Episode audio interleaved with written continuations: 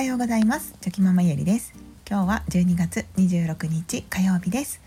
皆さんいかがお過ごしでしょうか？はい。あの今日はですねちょっと新しい行動をすることの大切さというテーマでの気づきがありましたのではいそんなお話をしたいと思います。ゆるゆるお付き合いいただけると嬉しいです。はい。あのまあ新しい行動というか新しいうーん挑戦とかえーとまあ、いろんなうんと行動行動のことを指すので本当に些細な行動でもいいんですけどあそういう行動ってとっても大切だなっていうふうに、はい、つい先日も思ったことがありました。はい、でそれは もう何なのかというと私の場合はつい先日ですねあの初めてインスタグラムのリール動画をあちょっと投稿してみたんですよね作って。で今まではあのインスタの投稿って自分のうんと、まあ、4コマですね。4コマをあの自分が趣味で書いている4コマを投稿したりとか、はい、あとはまあ読書録のアカウントもありますので読書力読書力をつけたりとか。うんとなんかまあそういう感じでそのリール動画とかハイライトとか使わずにインスタを使ってたんですけど、うん、でもちょっとリール動画とかそういうハイライトとかもあのやってみたいなと思ってまあ文章付きでですね。はい。やってみたんですよねこの前。じゃあやっぱり初めてすることって いや本当にね時間がかかるというか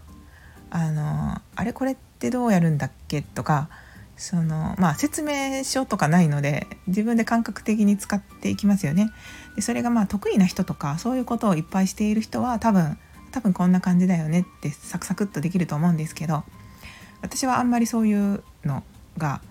あのししないかしてこなかったのでいつもねそういうことをする時ってすごい時間がかかるんですよね。なんか1個文章を入力するにもあれこれってどうするんだっけとかあ太さはこれで変わるのかとかなんかうんいろいろね。はい。あこれはスタンプなんだとか。なんかねいろいろ本当にはい。あのわからないことが多くてですね。なので1個のハイライトそしてそのリール動画ですね。を、まあ、ちょっとその写真と音楽と、まあ、文章ですよね。をつなげるのにもすごく時間がかかって気が付いたら1時間ぐらいそれをやってたんですよね。はい、でうわこんな系の作業こんだけのやつをするのに1時間も時間使っちゃったと思ってたんですけど。でもまあやっぱりその時間もったいなかったなって思う自分もいたんですけどやっぱ最最初って何でも時間がかかるのでその時間がかかるからやらないじゃなくてやっぱりその回数をこなしていってこう慣れていく。で慣れていくとあの最初はただ作るだけが作るだけで一生懸命だったんですけどそのうち慣れてきてあ次はこうしたらいいかなとかこうした方がいいよねっていう風な、まあ、視点ですねが増えて、まあ、見えるようになってくるんですよね自分のどこがもうちょっとこうした方がいいっていうのが。うん、なのでやっぱりその何事も新しい行動っていうのはとにかく一番最初はうまくできなかったり時間がかかったりっていう風になるんですけどまあ、そこで一回やってああこれ時間がかかるから無理だわって思うんじゃなくってあの何度も何度もねやっていくことっていうのがとっても大切だなっていうふうに、はい、今回も改めてそう感じました。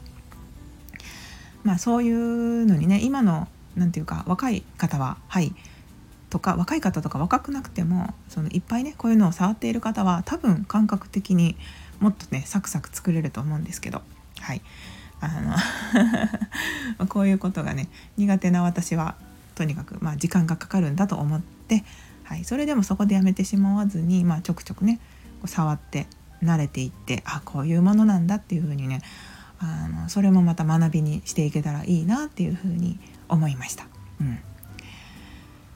なのでやっぱりねはいちょっとね苦手だなとかあなんか面倒くさそうだなって思うことでもやってみるといろんな発見があったりとかでやっぱりそのできた時の達成感っていうのもねやっぱ嬉しかったりしますのでやっぱり何事も、はい、新しい行動っていうのはやってみた方がいいなっていうふうに、はい、思いました。うーんね本当にねはいまああの細々とやっているインスタなのでまあまあ誰が見る誰か見るかも分かんないですしもしかしたら見てもらえないと ほぼほぼ見てもらえないと思うんですけど、まあね、自分の中でこう楽しみながら、はい、やっていけたらいいなって、はい、思いました。ということで、はいまあ、これからもねやっぱり新しい行動とか新しいチャレンジもうその行動とかチャレンジとか言っちゃうと結構ね大きなものを想像してしまいがちなんですけど、まあ、私のようにこういった何て言うかやったことのないこと本当に些細なことでもいいので一日の中にそういうチャレンジっていうのを、まあ、一つでも多くしていけば、まあ、自分の成長にもつながるんだろうなって思いますので、はい、これからもね、あのー、そういったプチチャレンジっていうのはどんどん続けていこうと挑戦していこうと思いました。というそんな気づきのお話でした。はい。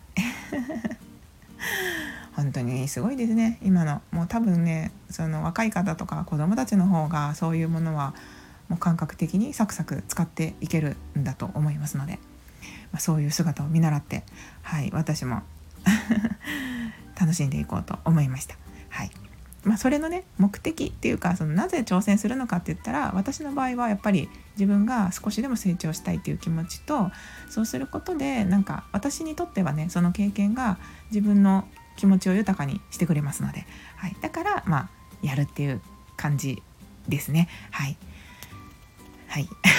ということで、はい、今日も最後までお聴きくださいまして本当にありがとうございました。今日もぼちぼちやっていきましょう。ではまた明日。